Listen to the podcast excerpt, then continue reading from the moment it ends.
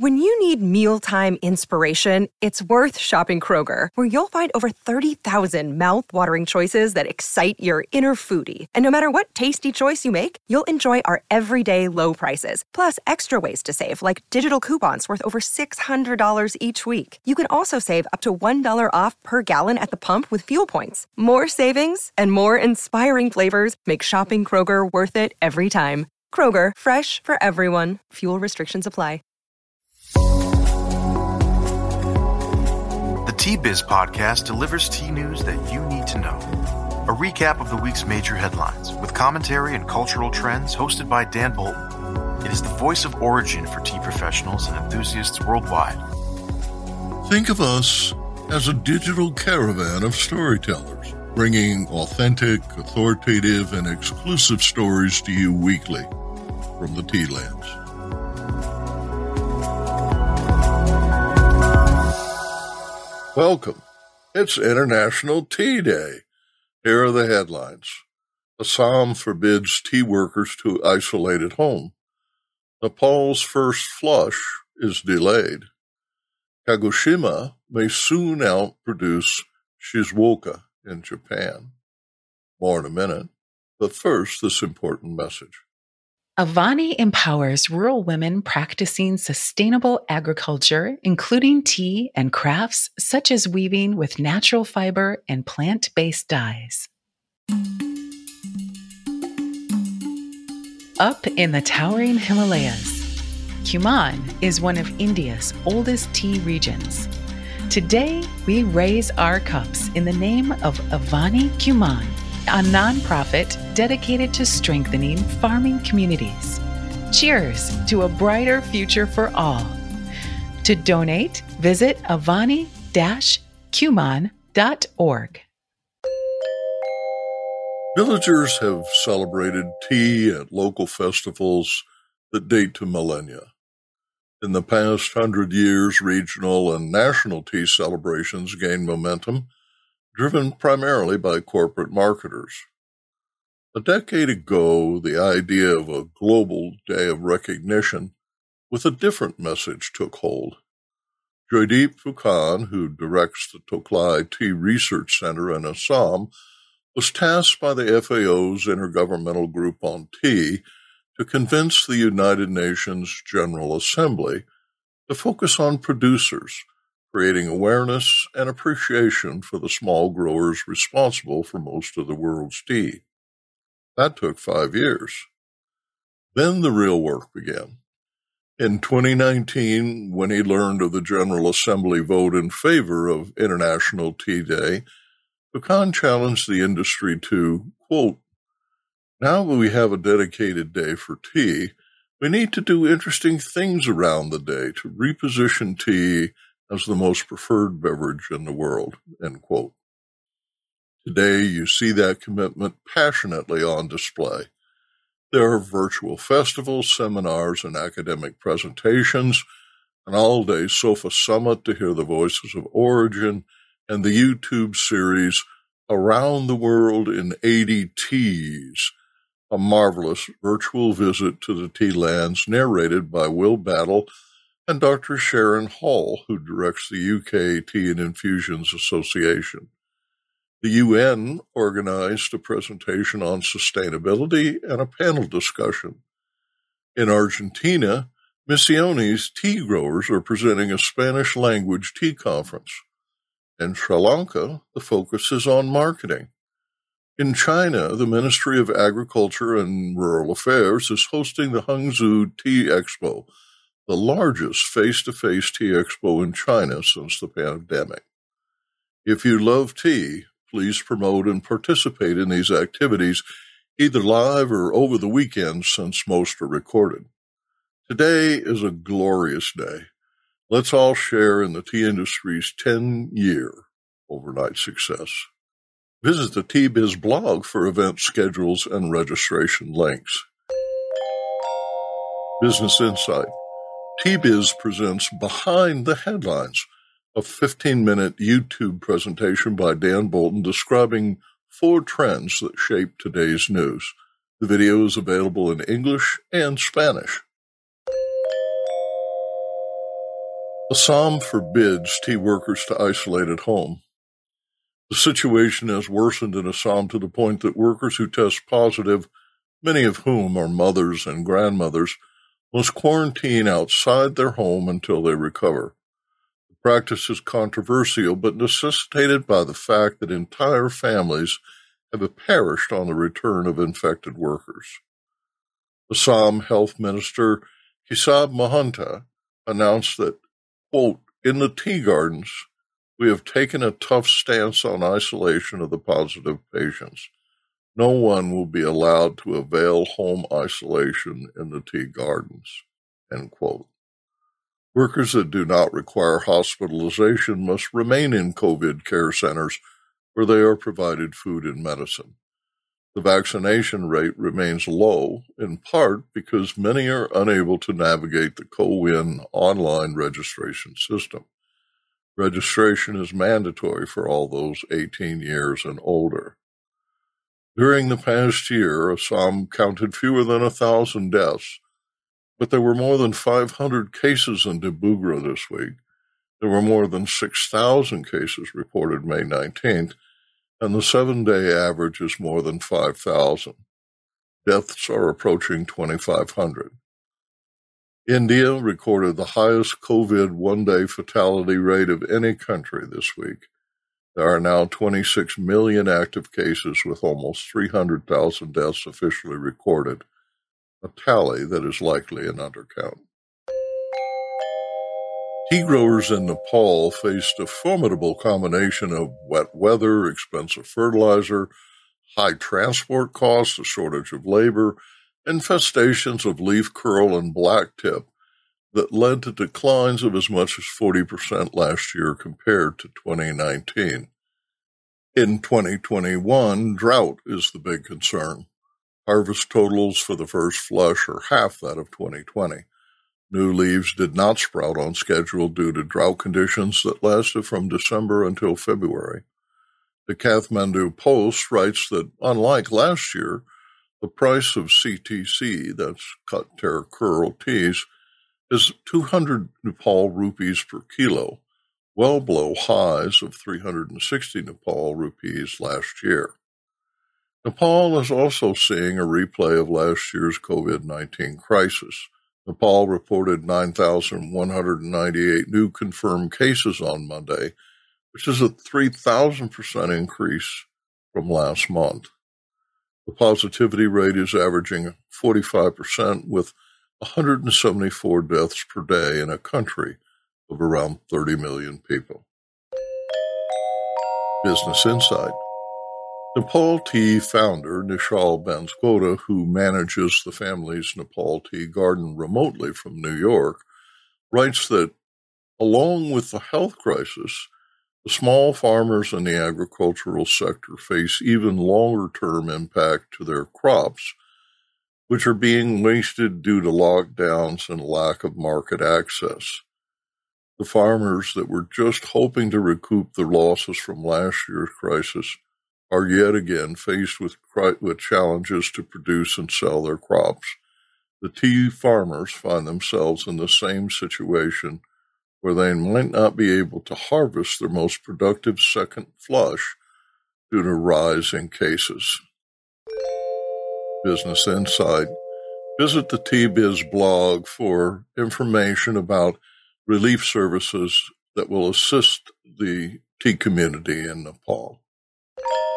Shizuoka, Japan's picturesque and most productive tea prefecture since 1959, may soon have to relinquish that title to Kagoshima, according to data released by Japan's Ministry of Agriculture, Forestry, and Fisheries. Acreage under tea and green leaf output has slowly declined since the 1980s in Shizuoka, which produced 25,200 metric tons of unprocessed tea leaves in 2019. The total is 34% of Japan's total production. The 2019 crop, the 2019 crop was valued at 25.1 billion yen, about 230 million US dollars. Kagoshima growers, who harvested only 2,700 metric tons in 1959, by 2019 were recording 25.2 billion in sales. The prefecture harvested nearly the same amount of tea on 7,970 hectares compared to Shizuoka's 13,700 hectares. The reason is that Kagoshima invested heavily in mechanized harvesting equipment, which is now used on 97.5% of the prefecture's farms. Due to steeper slopes and smaller plots, only 65.8% of Shizuoka's tea is mechanically harvested. Aravinda Anantharaman in Bengaluru reports on this week's tea auction prices. India Tea Price Report for the week ending 15th May 2021. COVID continues to dominate the news while weather shows some signs of relenting in Assam. With the lockdowns in place across the country, there is an impact on both work on the gardens and in the supply chain. In the Nilgiris, while tea gardens are exempt from lockdown, media reports indicate that movement of goods was affected due to restrictions as warehouses and offices are closed. Most commodity markets, including tea, seem to be grappling with the supply chain logistics, both intra and interstate. Assam has been one of those regions that has been in the news due to COVID hitting the tea gardens. Currently, priority among tea producers is to ramp up vaccination on the gardens to contain the spread of the virus. Tea gardens have been allowed to function following strict protocols. However, new SOPs have been issued on COVID management for tea gardens, taking into account available and accessible health care. Lockdown rules in Assam include a 15 hour curfew from 2 pm every day. In a letter to the state government, the Northeastern Tea Association has requested that COVID restrictions for workers and vehicles of tea estates within a 5 kilometer radius of urban and semi urban areas be relaxed. The letter also points out that transport of green leaves from gardens to factories and also transport for workers who don't live on the gardens necessitates this relaxation. At the auctions, Sale 19 saw good demand for tea and prices remained steady. Coonoor auctions for Sale 19 were held on Saturday as Friday was closed for the festival of Ramzan. Kochi saw good participation from Indcoserve and Supplyco for dust, leading to price increase by 10 to 20 rupees per kilo. In leaf, CTC leaf fared better than orthodox leaf with 98% offerings sold. CIS and West Asia buyers lent fair support. In Coonoor, 124 kilos of green tea was on offer and sold for 301 rupees per kilo. Guwahati auctions also saw green tea offerings with green tea invoices from Duklingya fetching in the range of 350 rupees per kilo. And now, a word from our sponsor. Q Trade Teas works with tea purveyors at every scale, from promising startups to the world's largest multinational beverage brands in the hot, iced, and bottled tea segments. With US based formulation, blending, and packaging services, Q-Trade can help you innovate, scale up, and grow your specialty tea brand. For more information, visit our website, qtradeteas.com.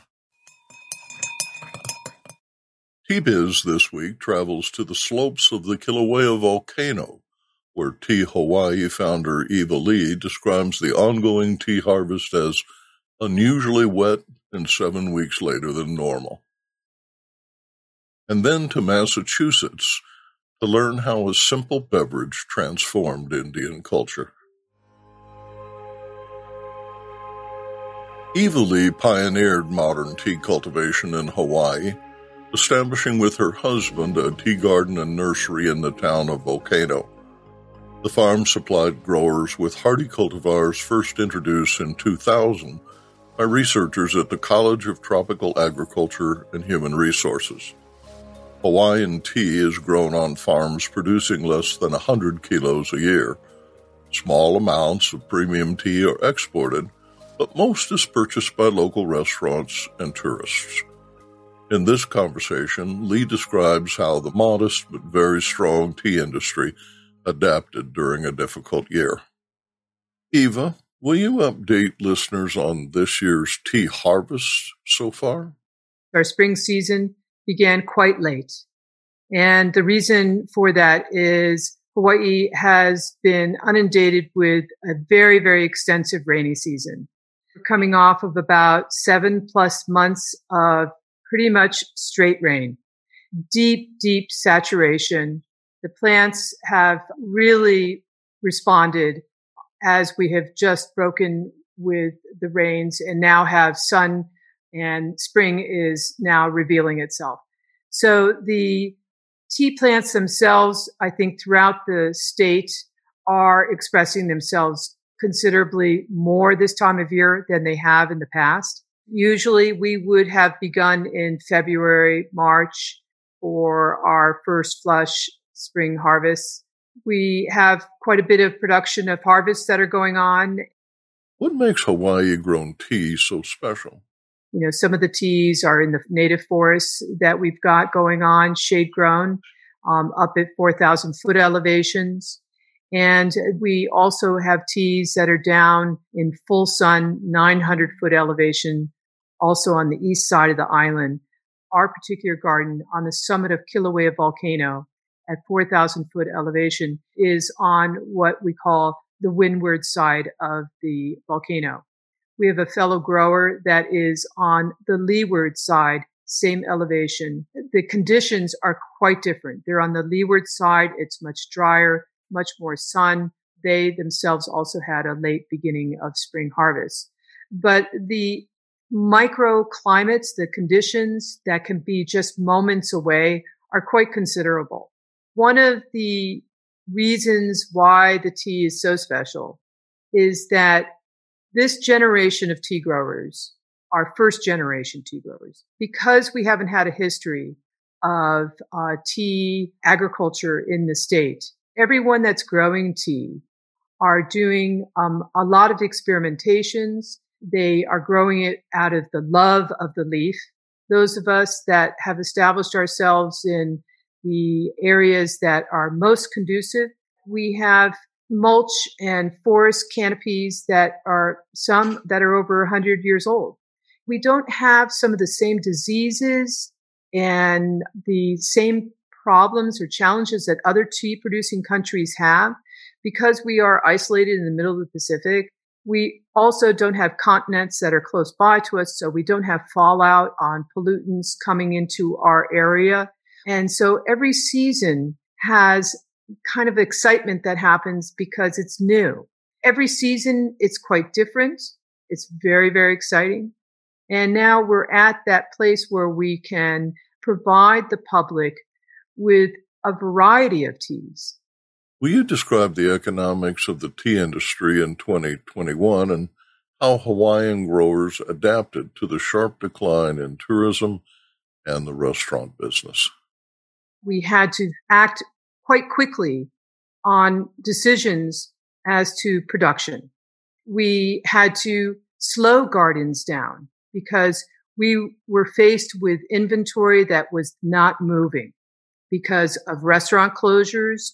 We also here in Hawaii rely a lot on agritourism. Many of the restaurants here in Hawaii closed down due to the pandemic.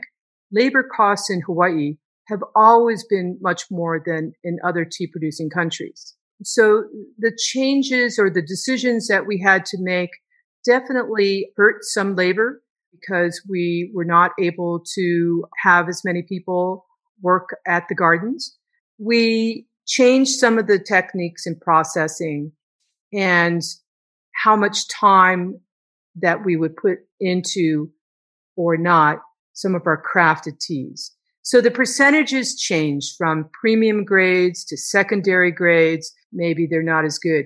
But in actuality, we were kind of nicely surprised that we were able to produce some very wonderful secondary, third grade, however one wants to interpret these teas that could be very accessible for the public and were quite tasty. Instead of direct to restaurants, it would go direct to consumers. Uh, for instance, uh, in food hubs. So we used to do a lot of distribution of our teas direct to consumers in farmers markets.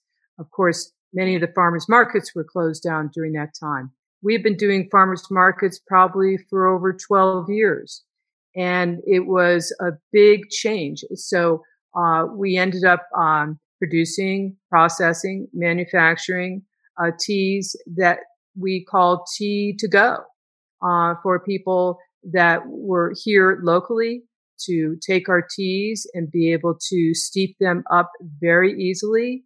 Um, and so we were moving from bulk loose leaf to individually filter uh, packing our teas and doing it all here in Hawaii. So we've then turned into not only growers, producers, but also co-packers.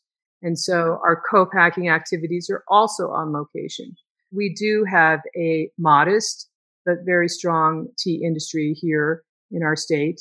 And now some of the people that ended up experiencing the teas that were more accessible. Well, for premium teas, as far as by the kilo, we're talking by the kilo, 2.5 pounds. So it's about $400. We are wholesaling them by so many units. But to break it down to you is that they are wholesaled for $7 for that package of one ounce, 10 filter package teas. So to the consumer, usually 825, I believe, is what the markup of some of the stores and food hubs are doing. So also to have um, discussions even on some of our premium teas to uh, local retailers. So if I sell this to you for $10, you know, instead of you selling it for 20, think about 18. And that's kind of a formula that seems to work pretty well with some of the retailers. And we also cut down on some of our costs of packaging itself we made our own packaging. And, and so that has helped for this period of time. We, we, it may continue. You know, we share a little information on the inside of the package and whatnot so people can learn a little bit more. And then I think it gives people the confidence to maybe try the premiums.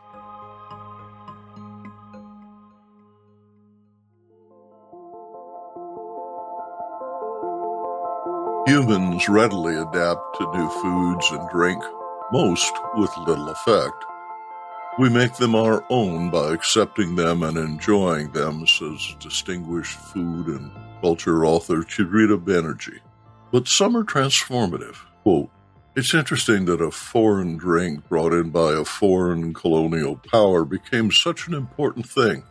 We don't think of tea as a foreign drink anymore, she tells Aravinda Anantharaman during this International Tea Day interview. Chitrita Banerjee is among the most important chroniclers of food and culture today, having written extensively about it, in particular of food in Bengal. She grew up in Kolkata before moving to the US, where she earned a master's in literature from Harvard. Her first book, Life and Food in Bengal, was published in 1991. And from there on, food seems to have become a medium for her storytelling. Her books include The Hour of the Goddess Memories of Women, Food and Ritual in Bengal, Bengali Cooking, Seasons and Festivals, and more recently, Eating India, an odyssey into the food and culture of the land of spices. Besides fiction and biography, which she also writes. While America has become home, she retains a close connection with India, especially Kolkata and Bengal. For Tea Day this year, I asked to have a conversation with her on tea. To the Bengali, tea is both cultural and personal, and I was curious about where one ends and where the other begins. Would you place tea as part of the Bengali food culture? I, I, am a bit hesitant about saying that because, you know, although it is such a big part of Bengali social culture, whenever when we think of food, there is a kind of you know wall between food and drink, and that is true in the Western concept. People who write about food in the Western world do not write about wine and stuff. That is a separate kind of expertise, a separate world tea is not something that I would normally, you know, consider part of our food culture. And yet it is part of our relational culture. It's part of our way to bond with each other. It's, it's interesting that a foreign drink brought in by a foreign colonial power became such an important thing. And it has now, at least in Bengal, it has acquired the Bengali identity. We don't think of it as a foreign drink anymore. You know, very few people actually know the history. Very few people actually realize, you know, the a the origins of tea, b how the you know British you know colonial politics and economics worked in order to bring tea into India and then get to marketing tea so that you know Indians would develop a taste for it. It's like potatoes and chili peppers. We think these are our foods. You know, just we forget that 500 years ago we'd never heard of such things. that they came with the Portuguese into India. That way, you know, some of these items are, are really a great, I would say, testament to how human beings adopt new things and then give it a character that makes it their own. It, it's it's a transformation process, transformative process that I find very interesting, and I find some that that is very hopeful, not in just the context of food. You know, I find it very hopeful in the context of our relationships with each other. Very few Bengalis can do without their tea or without their potatoes or the chili peppers. We are not changing tea or potatoes or chili peppers into something else, but we are making them our own by accepting them and enjoying them. Acceptance brings enjoyment, you know, real enjoyment. And this is something people, you know, don't think about. How did your relationship with tea develop? I lived in a multicultural family home, several generations. It was a very big family, many, many relatives, and also um, lots of visitors. Because we had family members living outside Calcutta who would come to visit and stay with us. A big family means, you know, many ceremonies and many occasions like weddings, you know, and engagements, and birthdays and stuff like that. Droves of friends and relatives would come and some would stay. And so there was always, you know, tea was always a presence morning, noon, and night. You know, it's like nobody ever seemed to think that you know drinking tea at night would give you you know sleeping problems. You know, this is something that you know I have learned after coming to the West. You know, caffeine in tea and caffeine in coffee, you know, okay, bad for sleep nobody used to think that way before. So even if a visitor came to your house, say at 8.30 in the evening, you would see, first thing you would say, you know, chakabe or chakuri? And mostly the answer would be yes. So tea was next to water, the life-sustaining drink for the Bengalis. And it was not different from my family to any other, in any other family. You know, we, everywhere it seemed to be the same thing. And as you grow up and you develop independence and you're allowed to go out on your own and meet with friends, assemble with friends, well, again, one of the things you do is go to, you know, a tea shop or find a place where you can, you know, order some tea and sit together.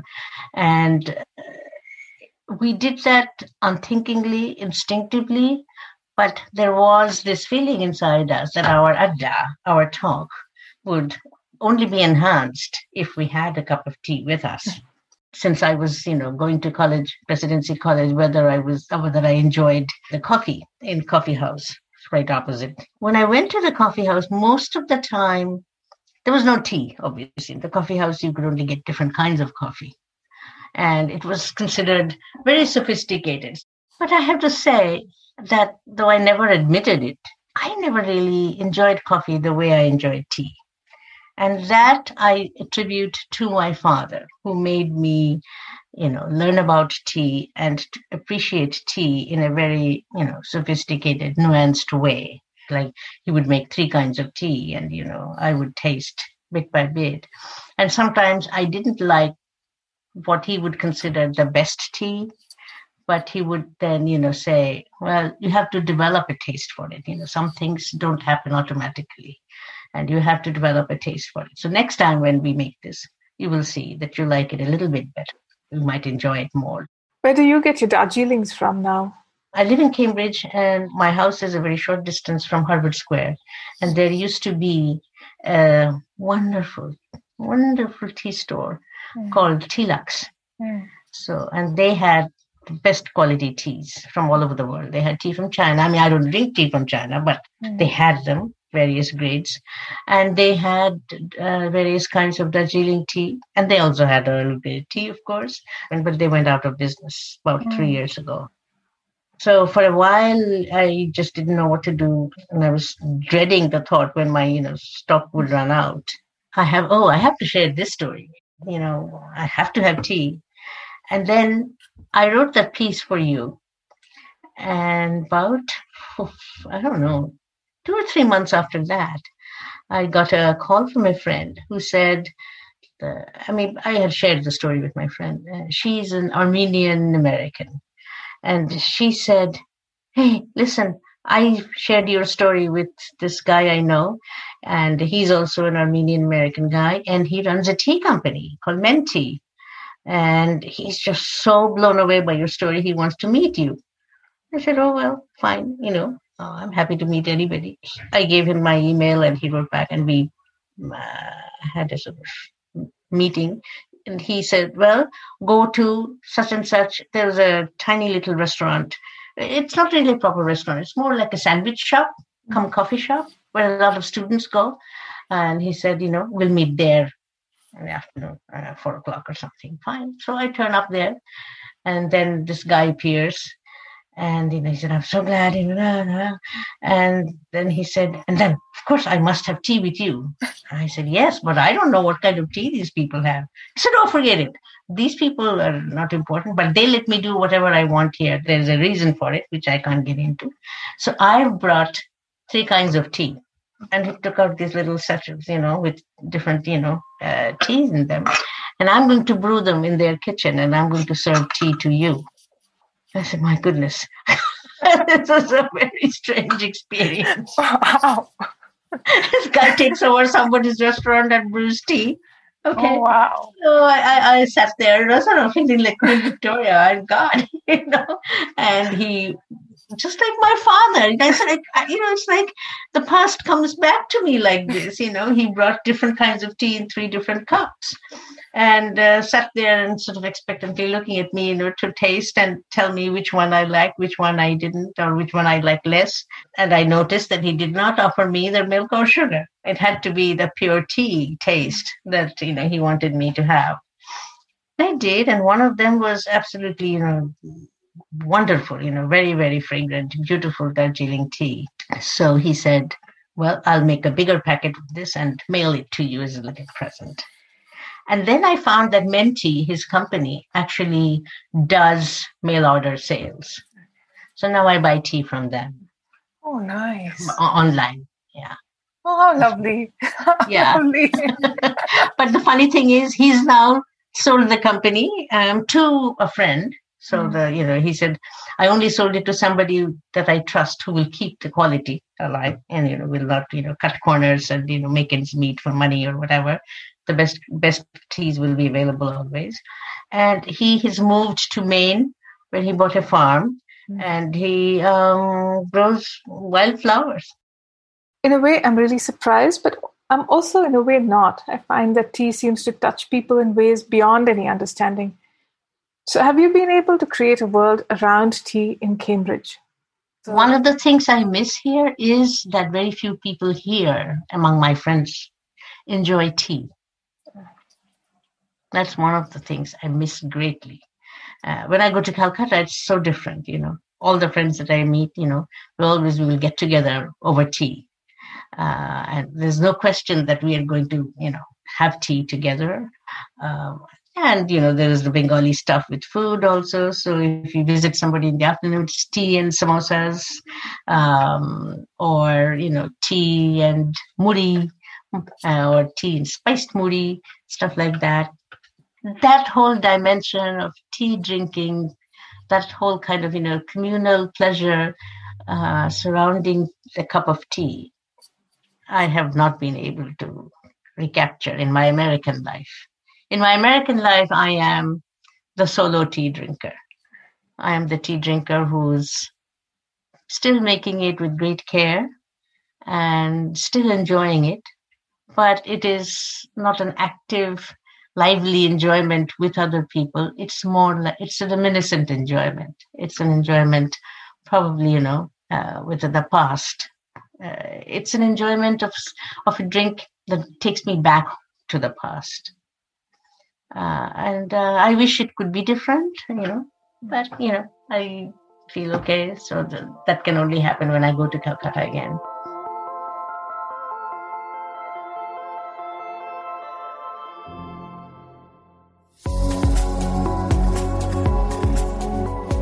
intrigued by what you heard in today's podcast? Would you like to learn more from our global network of Tea Biz journalists and tea experts? Contact them directly through Subtext, private message based platform. Avoid the chaos of social media and start a conversation that matters. Subtext message based platform lets you privately ask meaningful questions of the tea experts, academics, and Tea Biz journalists reporting from the tea lands. You see their responses via SMS texts, which are sent direct to your phone. Visit our website and subscribe to Subtext to instantly connect with the most connected people in tea. Remember to visit the Tea-Biz website for more comprehensive coverage. That's www.tea-biz.com. Thanks for listening. Farewell till next week.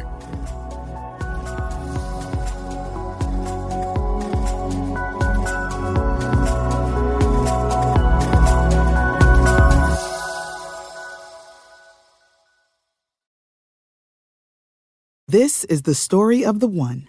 As head of maintenance at a concert hall, he knows the show must always go on. That's why he works behind the scenes, ensuring every light is working, the HVAC is humming, and his facility shines. With Grainger's supplies and solutions for every challenge he faces, plus 24 7 customer support, his venue never misses a beat. Call click grainger.com or just stop by.